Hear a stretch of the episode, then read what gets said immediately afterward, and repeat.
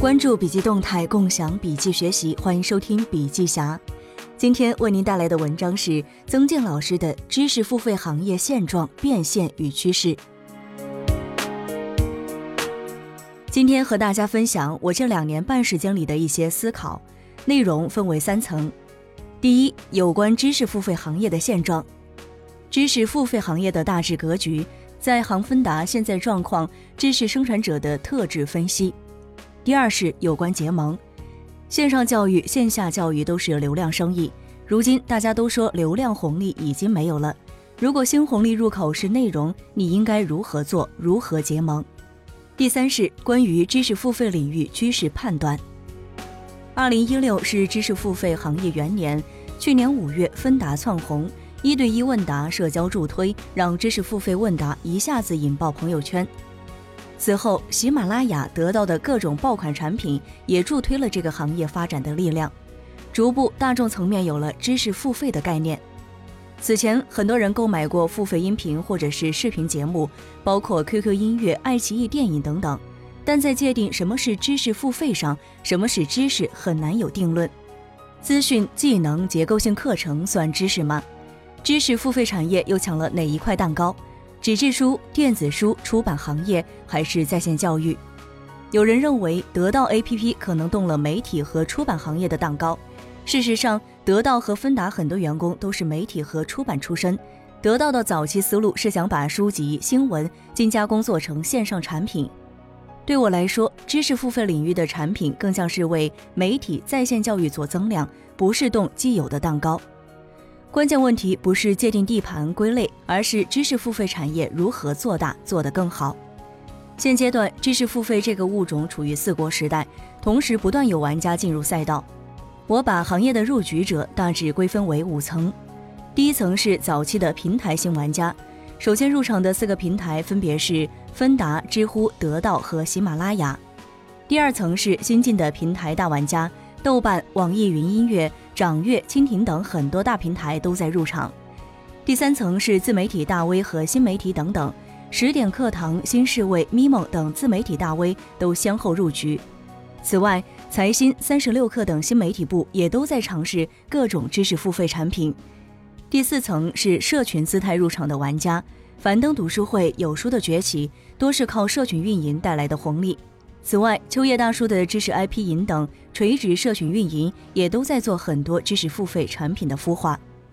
第五层是工具型姿态入场的玩家，果壳的饭团、知识星球、千聊、荔枝微课、小鹅通都是以提供知识付费工具为切口，慢慢进入到这一领域。当外来者都纷纷入局知识付费领域时，这是我们业内者感到又好玩又有趣的地方。知识付费从业者应该具备三种能力。第一种能力是干货输出的能力，百分之二十五的人觉得自己厉害的地方是了解用户、增长、做知识收集。第二个能力是擅长内容风格化，内容风格化是社交媒体时代的重要标志。很多自媒体人生产的内容可能很专业，也可能比较幽默，但是对九零后、零零后来说，这些都或许抵不上你的风格。这正是咪蒙能够迅速获得广大受众的原因之一。第三个能力是擅长价值观共鸣，营销人、广告人都非常擅长这一点，把产品和人背后的价值观做升华、做情感连接。很多超强知识 IP 的人对这点有更清晰的认识，因为只有这样才能真正将自己的用户从喜欢变成粉丝。没有价值观共鸣，很难长久留存自己的用户。而当内容生产者从免费领域进入到付费领域，通常要经过一轮痛苦的筛选。这一两年，我们看到很多失败和成功的案例。总结下来，知识付费生产者主要具备三点能力：一是刚需内容，二是信任背书，三是流量基础。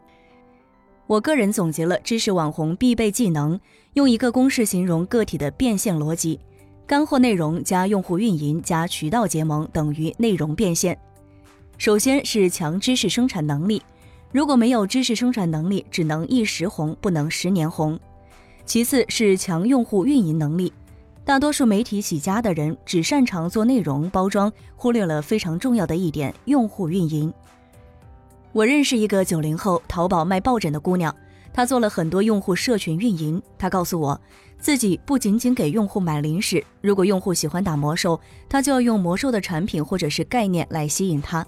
他说，只要把一个用户搞定了，这个用户会传递给五十个用户，不管他是发朋友圈还是用了别的传播方式。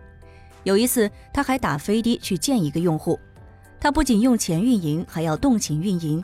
在虚拟的社会，快节奏的社会，真正想做些事情，还是要用情和心去做。第三是擅长与平台合作。一个人想要变得更强大，需要兼容，不断的看外部世界。一个人和自己的粉丝不足以撑起一件大事，这时候要与平台合作，交换流量中，让自己的基站变大变强。在知识付费创业的过程中，对我来说，不断思考以下两个问题会很重要。第一是购买付费知识的用户得到的是什么？可能是对某一件事情的看法、解决问题的思路和建议，或者是一个体系的引导。比如，有人会想知道儿童如何不被性虐待，对红黄蓝事件进行某些方面的咨询。用户如何评估这个产品和他预期之间的差距？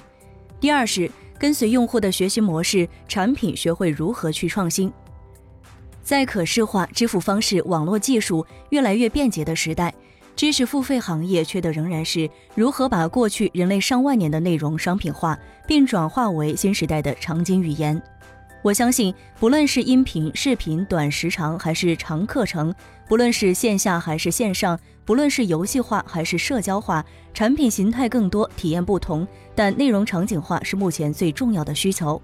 换句话说，如何让知识产品更接地气？人们如何学习产品，就要更方便的去实现和超越，帮助大家获取更好的资讯和知识。最后，套用我喜欢的互联网思想家戴维·温伯格的一句话结束：当知识变得网络化之后，房间里最聪明的那个，已经不是站在屋子前头给我们上课的那个，也不是房间里所有人的群体智慧，房间里最聪明的那个人是房间本身。今天的分享就到这儿。如果您喜欢我们的文章，可以关注笔记侠的微信公众号。感谢您的收听，下期见。